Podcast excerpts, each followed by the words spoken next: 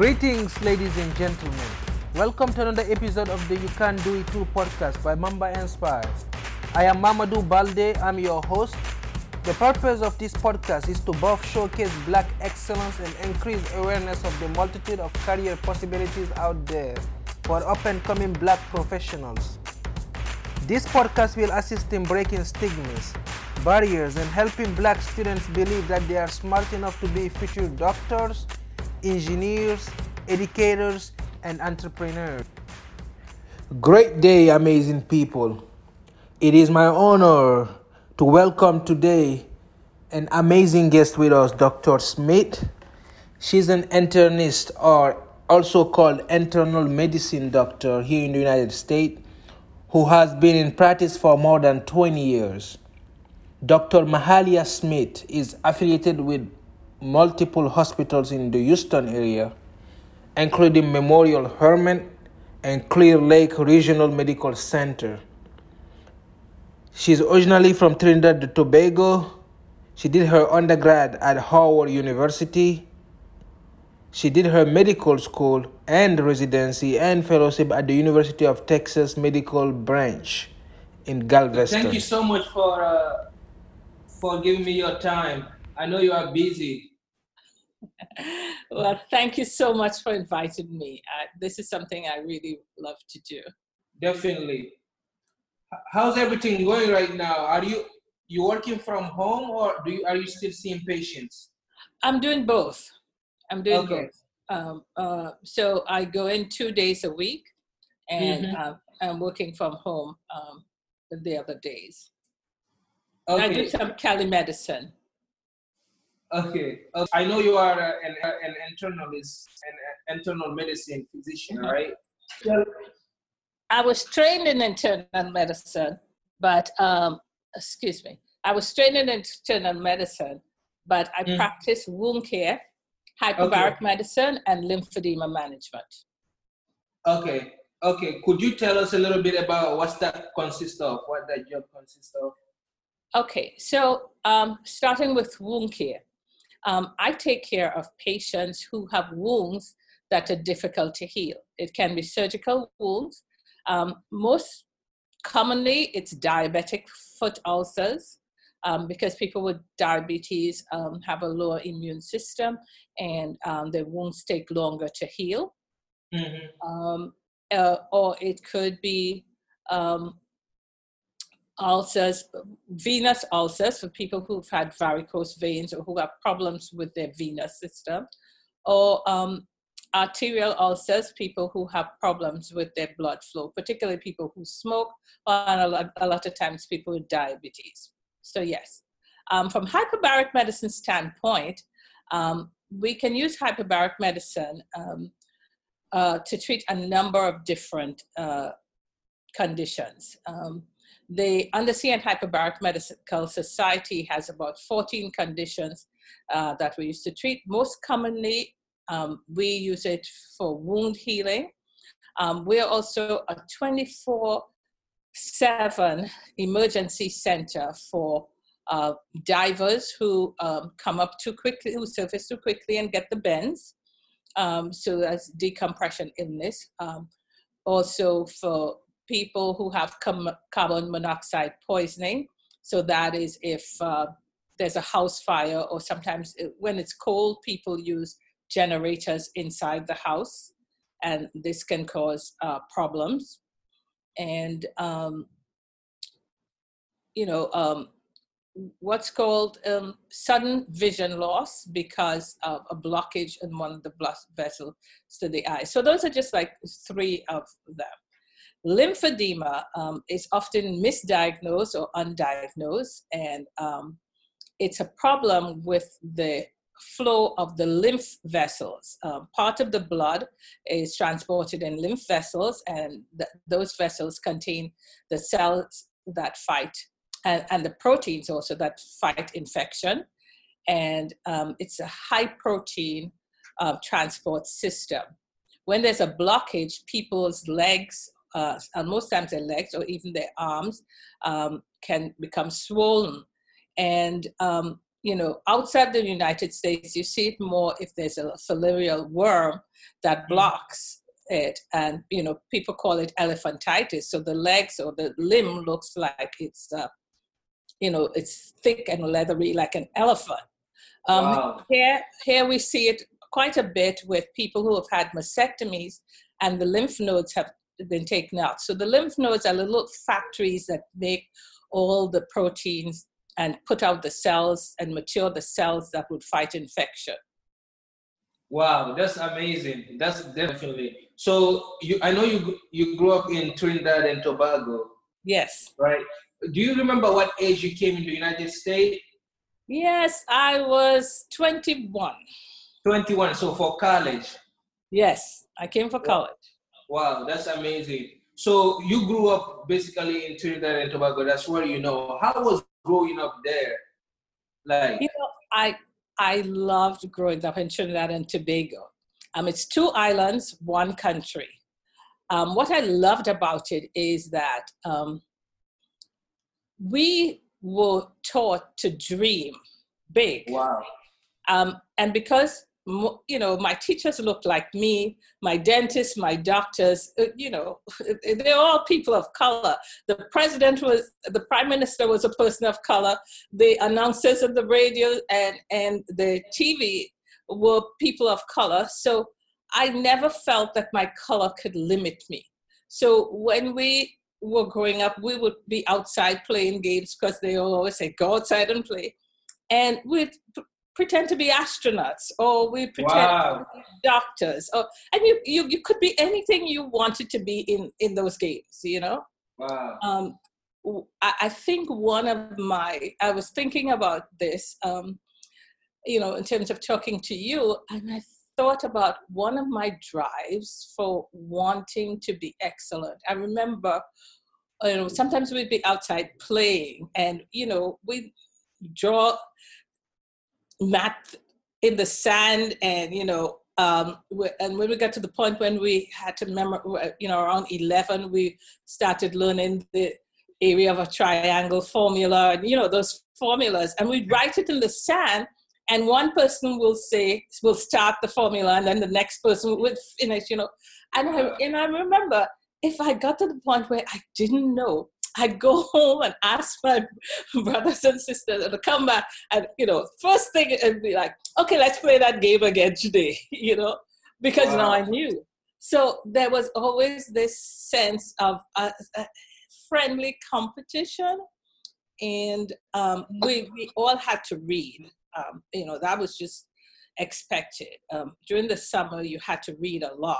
Um, and um, that really spurred me on. And to be honest with you, um, education, our, prime, prime minister pushed education a lot.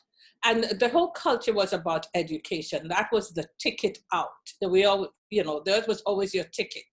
Um, so um, we had preschool, uh, and I went to preschool earlier. Usually preschool started at three, but Wow. I was singing a song on the radio, and apparently I was about two and a half. My mother said, Oh, so you could sing that? Well, then you could learn your ABCs. And her friend on the same street ran a preschool. Um, and they put me in there. And I remember I cried. I hated it. I Wow. remember hating it. I remember not liking the woman.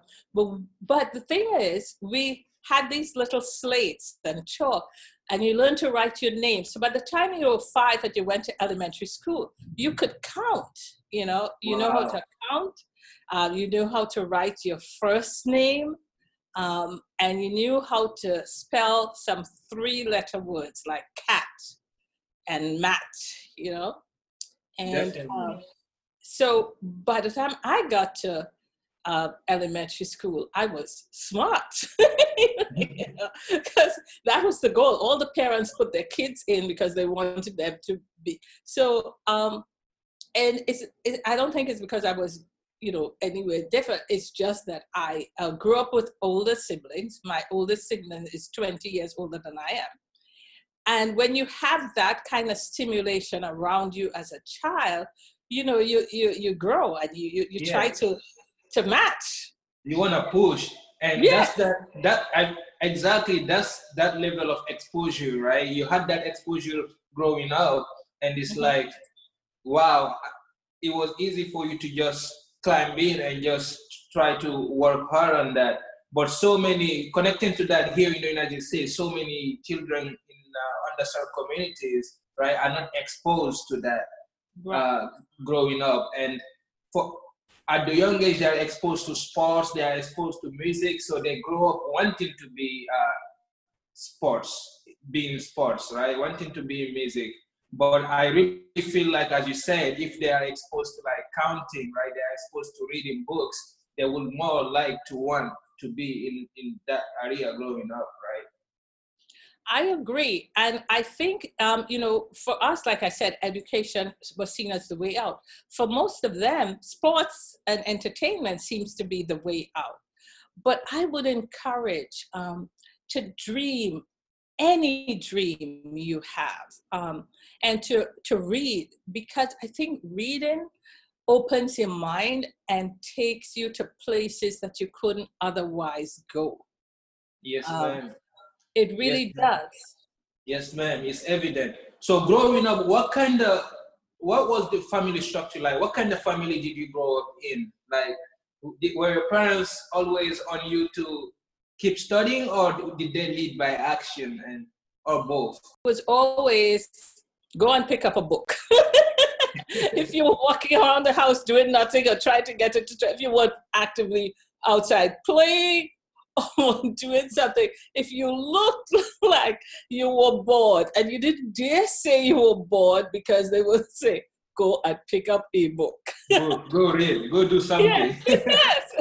and uh, so and and and oftentimes, um, you know, they would ask, "What are you reading? Uh, tell me the story." Um, so you couldn't just sit and pretend not to read because you'd be asked, "What's the story about?" And if the story was about a girl in India or something, okay, where's India? Can you find India on a map? So it you know just these questions and um it, they you know in innocent and sometimes i used to think it's just you know they're just trying to uh ask the questions because they're doing something cooking or doing something while they're asking that you know they're just asking just for conversation but i realized it was also now as as a parent i realized it was also to stimulate that sense of Curiosity, wanting to learn. Yeah. yeah So definitely, so so from an early age, you were motivated to learn, and you also mentioned that you were exposed to a lot of uh, adults who were in medicine, engineering, and professional jobs. But when exactly did you know that you wanted to be a doctor? Was that something that was sparked that was sparked early on, or is it later that you figured that out? No, it was from early on. I was about eight years old, um, and um, a friend uh, who was my age um, was telling me about this um, missionary doctor, Dr. Livingstone, who traveled down the river in Africa and was treating people. Um, and of course, I wanted to know more about this one, and I wanted to know more about Africa and you know why was he going down the river and you know all of that. So i started reading and i thought i would like to do that one day. I want to i want to go somewhere. I want to be a doctor. I want to do that. I want to help people. And i would look um, as i would walk uh, i would look and i sometimes i would see people uh, i remember now that I know lymphedema, there was a, a, a, woman who walked on our street and she had these big, thick legs. And I would ask my mother, well, what's wrong with her? And she would say, uh, sh- she's sick. You know, and like, you know, don't ask, don't look, Yeah, don't stare, kind of thing. And I, I would wonder what's wrong. So then I, I just got the habit of being observant and um, I would see people who had what turns out now to be ulcers. Um, you know, in the, in the tropics, or things on their skin that were different. And I was always curious. And my sister used to have a home medicine book, uh, just a health book, um, wow. that she got from England somewhere. Um, she she had it uh, mailed, and I would read. And my older sister um, liked reading a, a magazine called Psychology Today, so I would read. I would read that too, and I, I would just read and I was like, okay, so all these people are doctors. What are doctors? And I started questioning my mother about how do you become a doctor and you know those things. And she was always encouraging. Well, actually, one other thing my mother did, um, and uh, she would um, on the weekend, you know, have a live fowl. They would kill it, and then she would cut it, you know, f- take off the feathers and cut it open and everything. And mm-hmm. when she cut it, she would call me over and show me. And she said, This is the stomach. And she would show me everything. Wow. And sometimes the hens will actually have the eggs before it was hatched, you know, you know, they got ahead. And it fascinated me. So that stimulated my love for science. I was like, is that what wow. we look like at the inside? Is that what our stomach That's powerful. That's powerful. This podcast is about showcasing black professionals who are doing excellent things. But what is the definition of black excellence? Taking what you have and making the best of it. Can achieve things when literally like the whole entire system is designed like in ways that are like is designed to exclude us. It doesn't matter what you start out with. It matters where you go.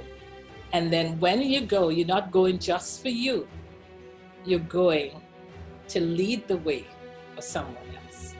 It means excelling at a high level while staying true to yourself and true to yourself in your black.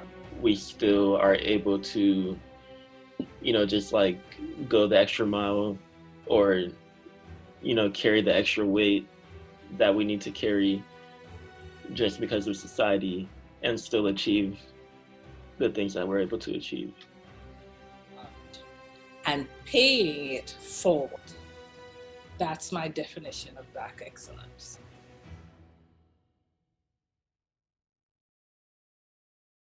Moved to the United States uh, and decided to go to Howard University. And many people will ask you, what did you have to sacrifice to come to the United States? But coming from Guinea uh, also and uh, having the opportunity to come to the United States, I would say, how happy were you, first of all? Oh, well, I was very happy for several reasons.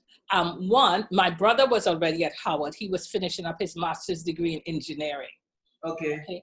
And I had several cousins, my first cousins, who were at Howard, at least five of them. And um, the connection with Howard was that the prime minister of our country had actually studied, he, he got his PhD at Howard. So wow. it, you know so so that kind of what was the connection so i was extremely happy to come there because i i would know people i had family um, i had also um, uh, at age 11 um, we have an exam in order to go to public high school uh, you had to so it's the reverse of what it is here you have had to pass an exam to get free public education so wow. i passed it um, for one of the top schools in my area, uh, my one, number one choice, actually. Mm-hmm. And as a gift, my mother and my aunt, who uh, was at the time living in New York, um, gave me the gift of coming to America because I really wanted to do that. You know, I'd been reading so much, and my aunt, who was my favorite aunt, she was living in New York, and she'd come home to visit and tell all these stories. And you know, that gave me the desire to travel, you know. Wow. And um, so I knew that I wanted to go abroad because a lot of people in my country, you know, were going abroad after they finished high school, they were going abroad to college. So I sort of always knew that. And after, when I took that trip at age 11, I knew I, the exposure that this, this, this country was different from mine. Yes, um, especially New York. yeah, yeah. I didn't really like it that some things that much. You know how close everything was. The houses stuck together. You know. yeah. um, it was just different and uh, but i liked uh, you know going downtown the skyscrapers the things that i was not used to Definitely, definitely. I remember when I landed, when we left Guinea for the first time, New York was the first city we landed. It was like, wow, like it was the first time I see these tall buildings. I'm like, Yes. wow, this is a different city. I felt intimidated at first, definitely. Yeah. So, what was that experience like at Howard? I know Howard is a majority black, is a black university, yeah. and Yes. but you the black people at Howard usually have different culture than you, right? There are some people from uh, also abroad, but not Trinidad Tobago. But how did you? How was your first experience there? How did you connect with the students at school? well it was a very interesting um, you know the caribbean community there was a, a, a really big caribbean community and a very big african community um, and um, it was very nice intermingling um, it took me a while to integrate into the american community um, because of, and these were only a few people but uh, sometimes people would say things to me like, um, "Oh, you're from Trinidad, uh, so you were living in a tree. What was it like when you saw your first car?" I was like, "I don't know. They brought me home from the hospital in a car, so I don't remember seeing my first car." and they said, "Oh, so so what did you think about telephones?" I'm like, "Well." I had a telephone growing up, and the number was, you know, I still remember the number to this day. And um, and so it, you know, I, I was thinking, what, what, what, where are you getting this from? Yeah, why are you assuming? Yeah, what? and um, and, so it, it- so I, I sort of was hesitant in the beginning because the first few people I met were so were asking these questions that took me aback, like, really?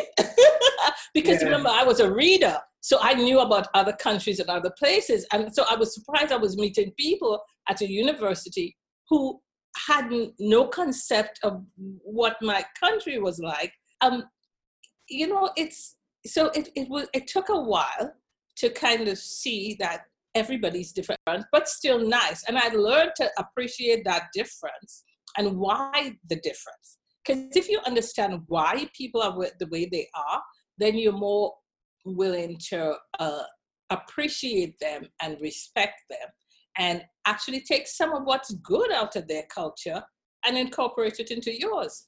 Definitely, definitely. That's interesting. Definitely. So you moved from Washington D.C. to Texas for medical No. school.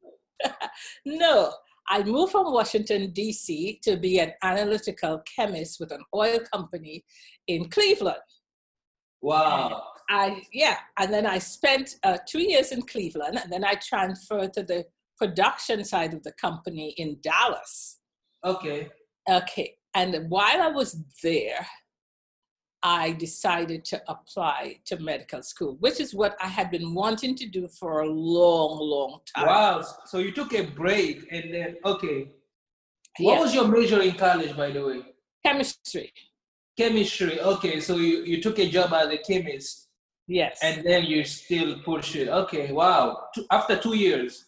Yeah, so I want to encourage people because um, in college, uh, after about my second year, second or third year, I got married, Mhm. and then I had a, uh, and, then a year later, I uh, a little more than a year later, I had a son, and I finished college, and I say that to people who think, well, you know, I can't do this and I can't do that. Yes, you can. Um, Yes. You know, so I had a son, so then I worked um, and my husband um, worked too in Cleveland. And then we transferred, I transferred, uh, and um, during that time, you know, I would over, even when I was in Cleveland, I would get medical school applications and then throw it in the trash and think, I can't go. I have a kid, blah, blah, blah. And one day he said to me, So you're going to get to 40 and wonder what if you had. Wow. And he said, Why don't you just apply and see what happens? Because you keep reading about all this medicine, you keep talking all this medicine, just apply. So I did when I was in Dallas. And lo and behold, I got invited to several interviews. Wow, that's powerful. And um, you know, it's it's a funny thing. I think I was hesitating because I deep down inside I didn't think I was smart enough. Um, because um, you know, I was thinking I'm in America, I'm foreign. I, you know, you you add all these barriers that don't really amount to much in the long run, but you see them and you think they're barriers. You sort of listen to what everybody's saying, you know, it's hard to get into medical school, it's hard if you're black, it's hard if you're foreign, it's hard. And all those things are true, but that should never stop you from trying. Mhm. You know? It just shouldn't because you don't know how that door is going to open for you. It may not open for somebody else, but it may open for you. Definitely. So I did apply and I got in and I actually did well. Well, I, I, there's more to the story. By the time I started medical school, and I don't say this uh, in, in any other way but than to help someone, I had had two kids. My son was the youngest, was just nine months old. wow. And the strangest thing is when I, because I interviewed pregnant and I also didn't think I would get in. But the day I interviewed, um, one of the um, the medical students who was taking me on the tour said, "Do you know so and so?" I said, "No." He said, "And so and so," and I said, "No." He said, "Because they interviewed too, and they're pregnant." You know, um, he said, "So it's all three of you." So we all started together, sure enough, and we all our kids have birthdays just a few days apart. So we started. So that was one was from Jamaica and one was from Nigeria. So we had a sort of camaraderie, you know. Wow. And uh, and then my last child was actually born in the fourth year of medical school. So I say to anybody out there, even if you had kids, and I was older than my classmates, because most of my classmates were in their 20s and, uh, and in their 20s, you know, 18 to 20 something. And I was a, a little older than that, you know, I was in the other side of that, around the, the Wow. 30th line. So I say this to say, whatever barriers that you think you have, push through. You know, um, it, it's it's going to take you to push through. Everybody else will tell you about all the barriers that they are, and they'll tell you, "Oh, you're going to medical school with kids. I can't believe." Um, but just knowing that there were two other people who were pregnant too who had interviewed that helped me. I hadn't met them yet, but I that helped me. Um, and you really find a nice place in knowing when when you need to rest, when you need to stop, when you need to push harder. You you learn what's right for you, and it's not going to be what's right for everybody else. Definitely. That is so powerful. And there's no doubt that you you you had what it takes. You guys had experienced so many stuff that gave you, uh, I think, even more power to go to medical school. But how hard was it to uh, for the studying, being, being working for two years, three years, and then going back to studying again all the time? How hard was that transition initially? It was very tough. It was tough. Um, but the thing that encouraged me was when I asked my college professors, my three favorite college professors recommendation, each one of them said in some form or fashion, it's about time. I'm glad you came to your senses and going to medical school, and you know that you should have done this a long time ago. And having that support um, really helped me. Um, Definitely. I, I just felt that, okay, they thought I could do it. This podcast is about showcasing black professionals who are doing excellent things. But what is the definition of black excellence? Taking what you have and making the best of it. Can achieve things when literally like the whole entire system is designed like in ways that are like is designed to exclude us. It doesn't matter what you start out with, it matters where you go. And then when you go, you're not going just for you, you're going to lead the way for someone else. It means excelling at a high level while staying true to yourself and true to yourself in your black.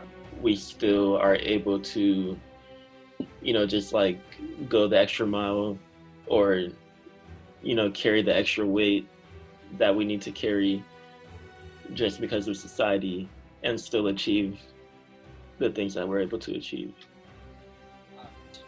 And paying it forward. That's my definition of black excellence.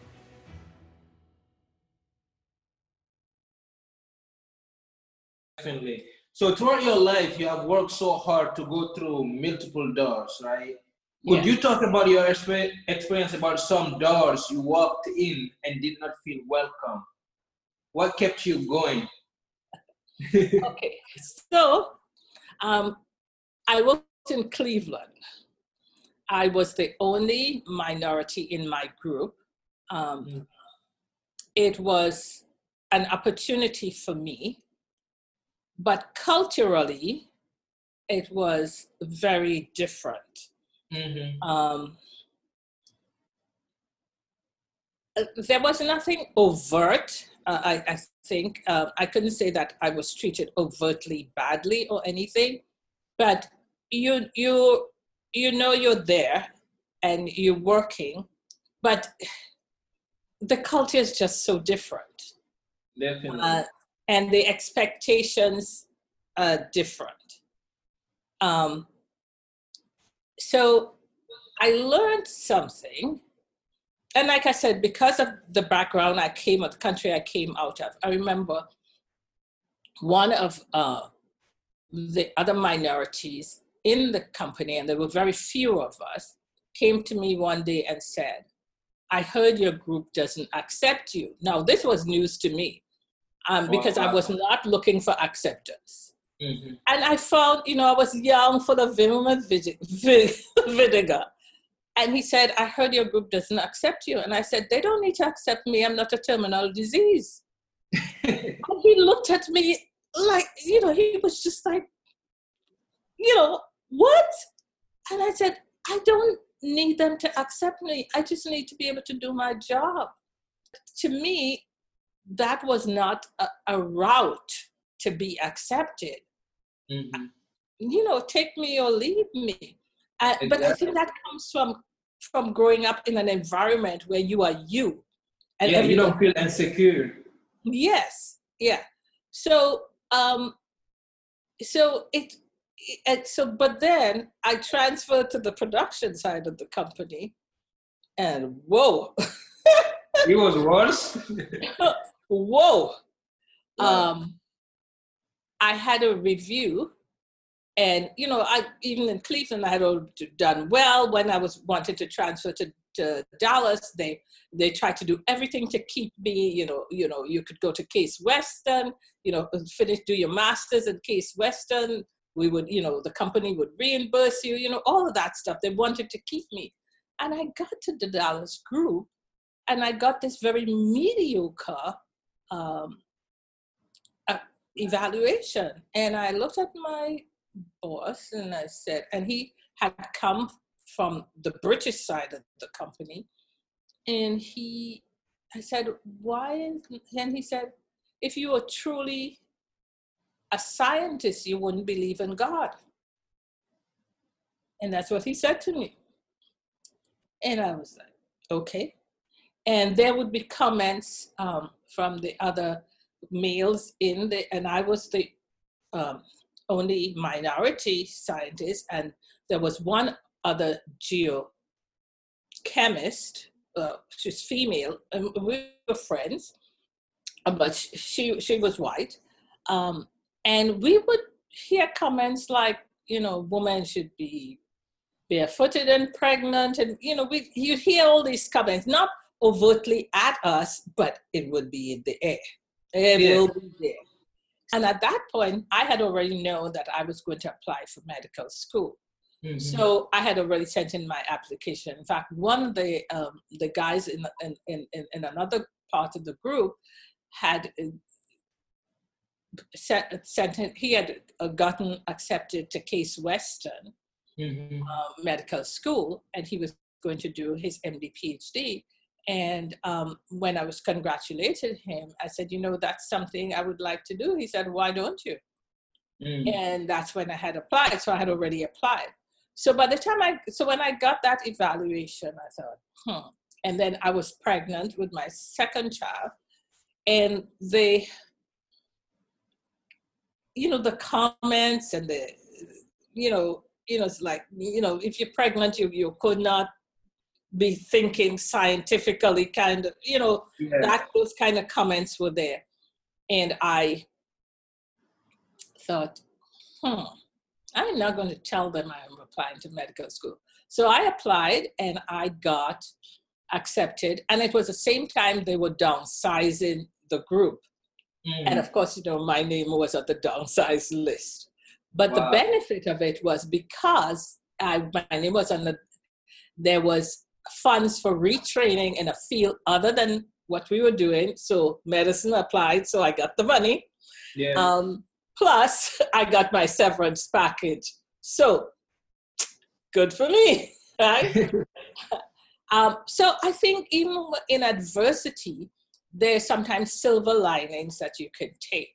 I'm glad for the current climate we're in now where um, people are more um, open and um, people are more aware of the microaggressions and um, systemic racism Mhm. um, I think you have to to to recognize that this exists and that you can't wait for people to give you permission to be successful. You have to try to find your own path to success wow. because the system is not set up to push you along. Um, when I interviewed for medical school, at one medical school I interviewed, uh, the interviewer said to me, Oh, you know, your grades are pretty high for a black. And I thought, hmm, wow. I am not going here.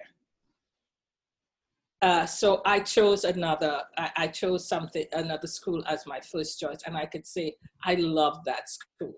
Wow. I, That is I- I'm not saying that there weren't problems, but wow. That is that is um, that is crazy because that's a story that so many I I heard so many minority students talk about, especially African American. Like, wow, you speak so well for a black. yes, Oh, microaggression. Yeah. Oh wow, your hair looks. it's those microaggressions that, and sometimes you, it's lack of knowledge. Sometimes they don't even know that's what they're saying, uh, is making impact. But one thing I always say, why don't they put themselves in the same situation as the other person? And if we are the one who are giving those comments, how would they feel? You know, it's. I think to be honest, it's hard for them to put themselves in our situation because they have no concept. They have nothing to relate to. They don't know what it feels like to be oppressed or, or to feel that pressure. Um, for instance, um, if I show up late for a meeting, it's my race. If they show up late, it's just like John is always late, or Jim is always late, or Nancy's always late. Yeah. Yes, it's their individual. So they don't have a sense of that pressure of carrying their race on their shoulder, you know? Um, and, um, uh, you know, I have white friends, and I was talking to one recently, um, especially after George Floyd's death. And I you know I was telling him it, there were so many triggers for me because my kids have been stopped. You know, when they borrowed my car when they were teenagers and they drove my car, they were stopped all the time. And I said, so you know, I said I had to always tell my kids if they if they get stopped, don't make eye contact, don't you know keep their hands above the steering wheel, don't make any sudden movement. And I said, I, you know, it, it, when when their voice changed and was to try not to keep their, their voice too low, their pitch, you know, raise their pitch a little higher because a black man with with a deep voice is a threat. And he said, I had no idea. No, he didn't have a concept of that. No one has ever had to tell him that in his entire life. Wow. So even if he wanted to put himself in my place as a parent, he's never, he, he would never even dream of telling a, a kid that. You wow. know? Wow. So this, the same experience you had in Cleveland uh, when you were working at Cleveland, the that culture as far as the masculine culture, those uh, little comments that that you have experienced, you it does that exist in the world that you work in right now as a physician? Oh yes, you cannot escape it. It is there. It is there a lot, and it's not escapable. Wow. But I would, I would say to all out there, you have to find your place and know your place. I know I have said things in meetings, I have said out emails saying X, Y, and Z would be a good idea. This is the plan we should do, blah, blah, blah. No response or, you know, not, not, not the support I would expect. Somebody else who's male or white or male will come along and say the same thing a couple months later.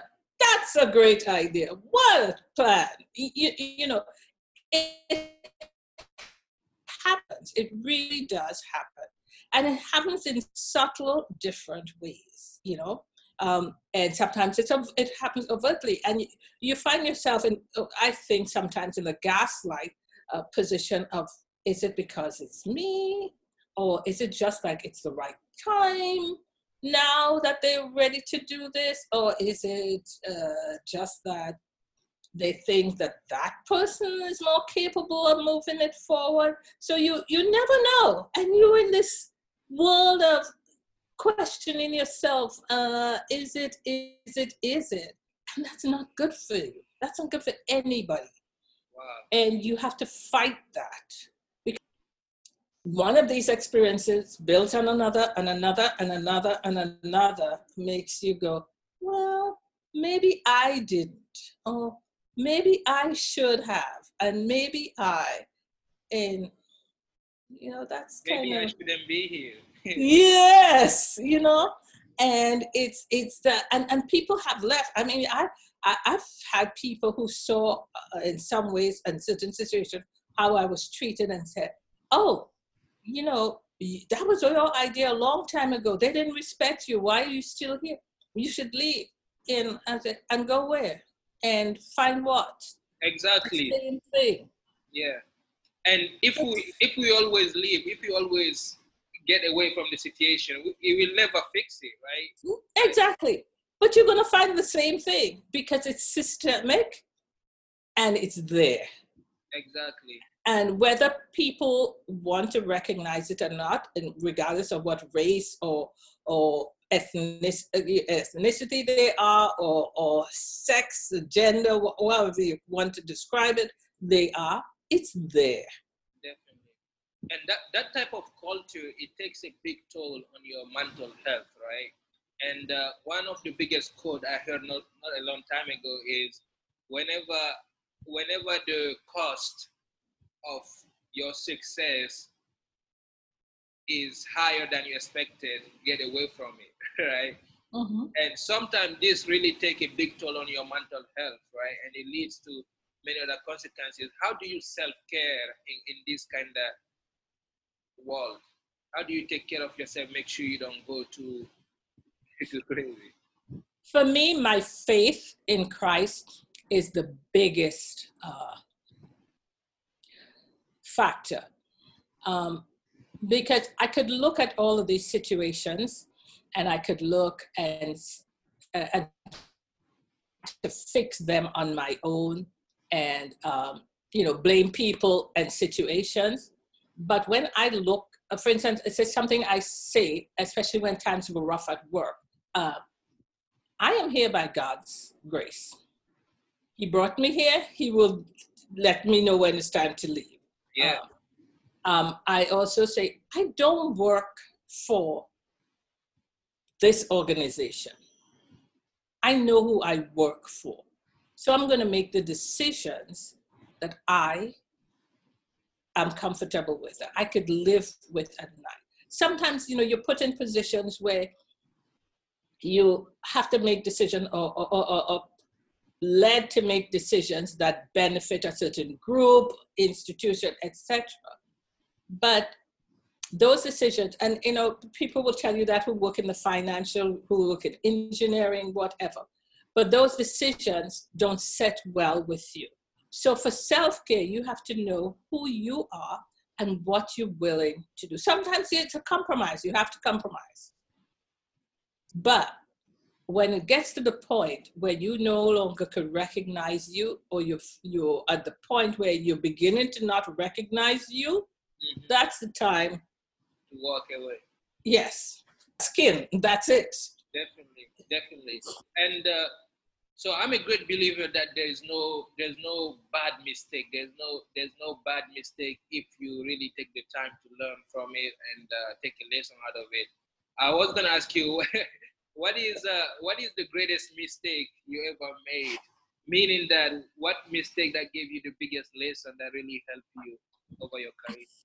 I think my biggest mistake was not recognizing who I am and what my gifts really are. I think if I had known, uh, if I had really known, I would have, there are things I would have done. I would have gone to medical school earlier, for one thing.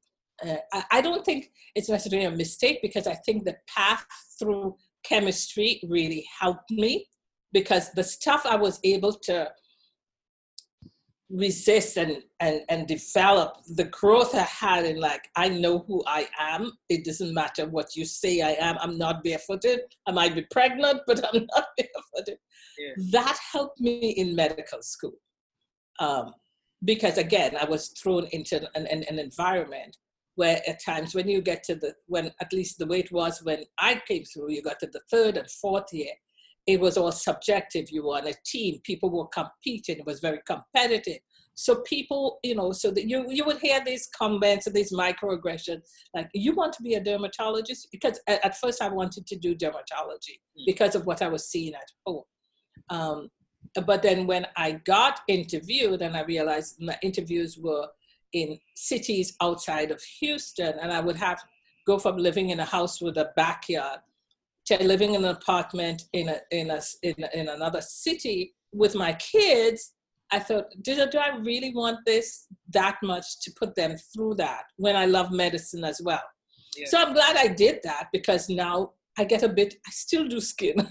you see, see. So if if you keep pushing, and God will work it out. You know, I- I'm still involved in skin. definitely definitely so wow that, that's an amazing story. So every story is unique but your story is magnificent. Coming from uh, trinidad and tobago as a young girl with a dream right and deciding to do everything to, to do to follow it and do something you love. And i feel medicine to pursue medicine is honorable right? You are doing it i mean it may it may pay well, but you are really going through a lot of years of training to help people for the rest of your life, right? Right. So, and that's a motivation that kept you going. I'm wondering what what would make you what wake you up every day? What motivates you to rise every day and answer your calling? It is truly my calling, and I tell people, I will do this in a tent or in a palace. I love what I do. I love what I do and I love who I do it for. A lot of my patients are not wealthy. Mm-hmm. Um, a good proportion of them are minority. A lot of them are elderly.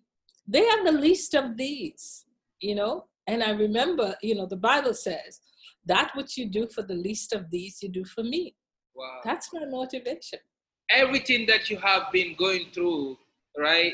Not giving up, but also making sure you're doing the right thing, overcoming obstacles, kicking in doors, and trying to do everything you can to follow your dream. That's black excellence. And there are so many definitions of black excellence. What is your definition of black excellence? My definition of Black excellence is taking what you have and making the best of it and paying it forward. That's my definition of Black excellence. Wow. It doesn't matter what you start out with, it matters where you go. And then when you go, you're not going just for you, you're going to lead the way for someone else. Wow. Thank you so much, Dr. Smith, for giving me your time. This was amazing. Amazing interview, amazing story. Well, Thank you so much. Thank you for inviting me. Uh, I love being able to do this. The black queen's grace continually mesmerize the millions who couldn't see it when looking into her eyes. And the black man's plight no longer be the disguise. Oppression, emasculation, they wanna castricize. I just wanna be me. I just wanna be free. I just want liberty, equity, and democracy. I just wanna believe in the good of society. I just wanna believe that they ain't been lying to me. I want equality, want no more poverty. I want people to tell you it's more black people in jail for committing crimes that blacks and whites are committing equally. I want the corporate interests to crumble before my feet. I want them to stop selling your rights to powers that be. I want a third term for Obama, we'll never see. No Democrat, no Republican, me, I want unity. I want the righteous voice speaking to my community. Don't listen to what they say and look at what they say to see. I want you to know the truth, but for that you will have to see. All people are beautiful, but you best know my people are beautiful.